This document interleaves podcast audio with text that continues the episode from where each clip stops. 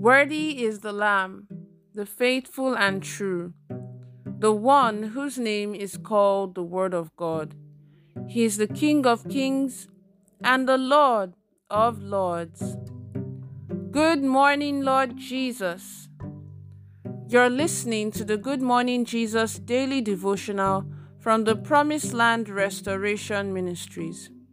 On this day, the 21st of September 2022.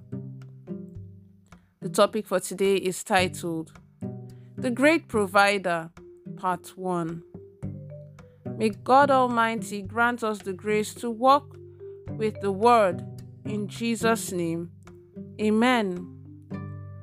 Our text for today is taken from Luke chapter 17, from verses 11 to 19. Luke chapter 17, from verses 11 to 19. And it says,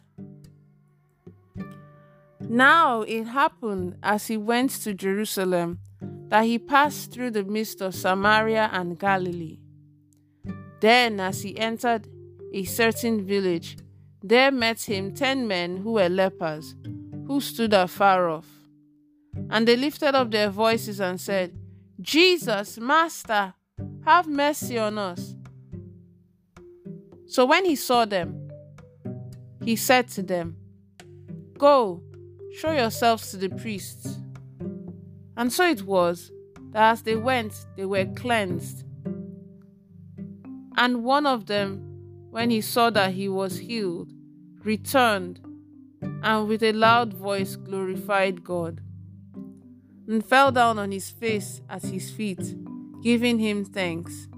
And he was a Samaritan.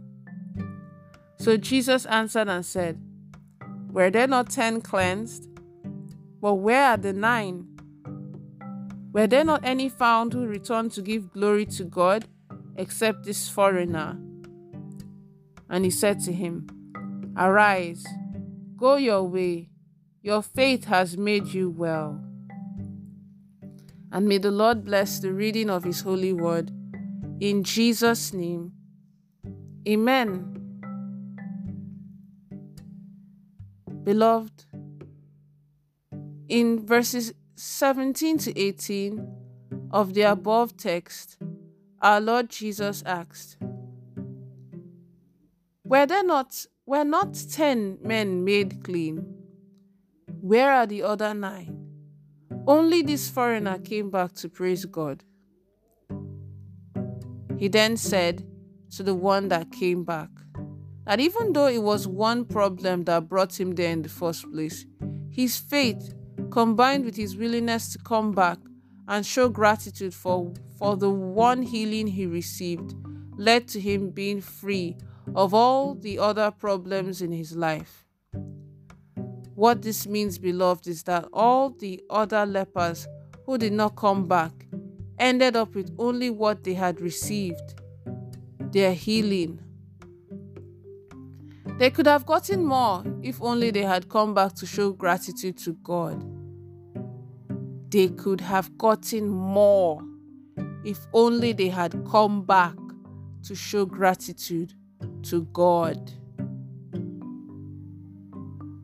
For better understanding, let us go back to the story of creation.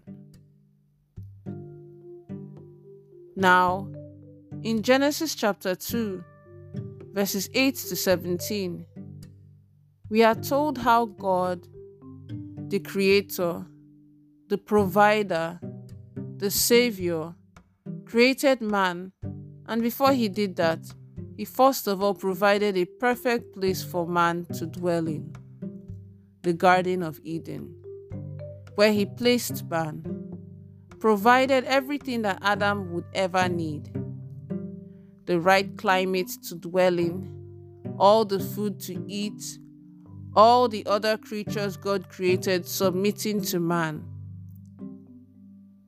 In other words, beloved, Everything was created to make things easy for man and to serve his purpose.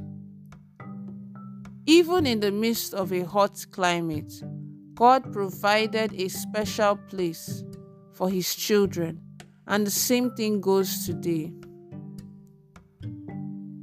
Regardless of what is going on with the economy, God always seems to provide for you and your family.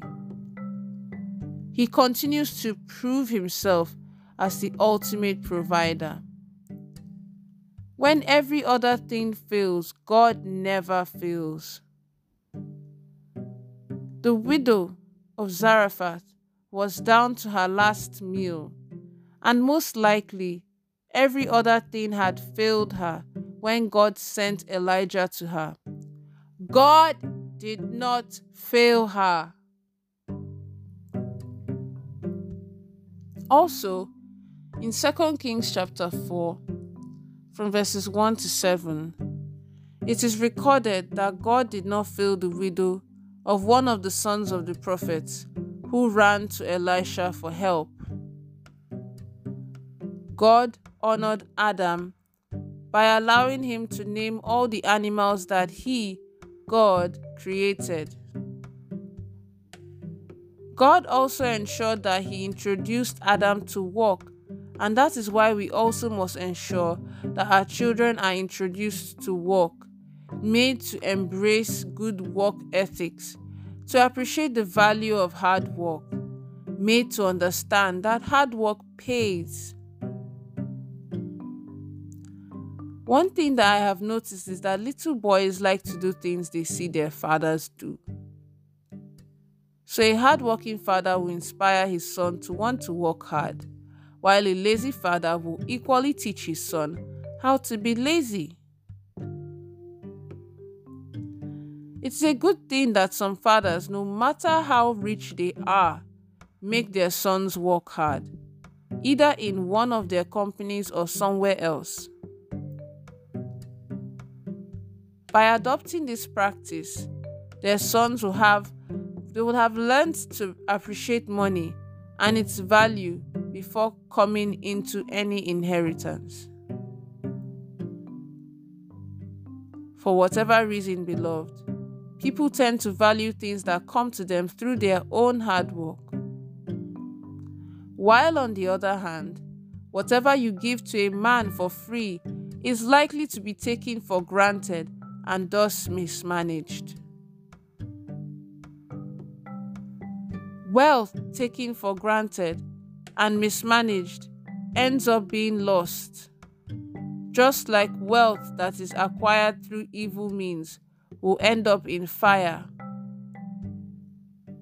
This is why it is advisable that before handing over wealth to your child, you first of all hand over godly wisdom to him or her.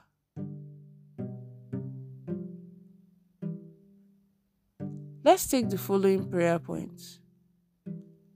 If you need to pause the audio to focus on each prayer point, then please do so. Take these prayer points. The first one is My Father and my God, please teach me how to show appreciation to you on a daily basis, even in little things, so as to benefit from you as the great provider. In the mighty name of Jesus. Amen. The second prayer point is this Oh Lord, please do not let my attitude hinder you from proving yourself to me as the ultimate provider. In the name of Jesus. Amen. And then the third prayer point is this My Father and my God, please let the spirit of knowledge, wisdom, and understanding rest upon me all the days of my life. In the mighty name of Jesus. Amen. The prophetic word for the day is this I prophesy into your life that when every other thing in your life fails you, the Almighty God, in His mercy, will not fail you. In the mighty name of Jesus.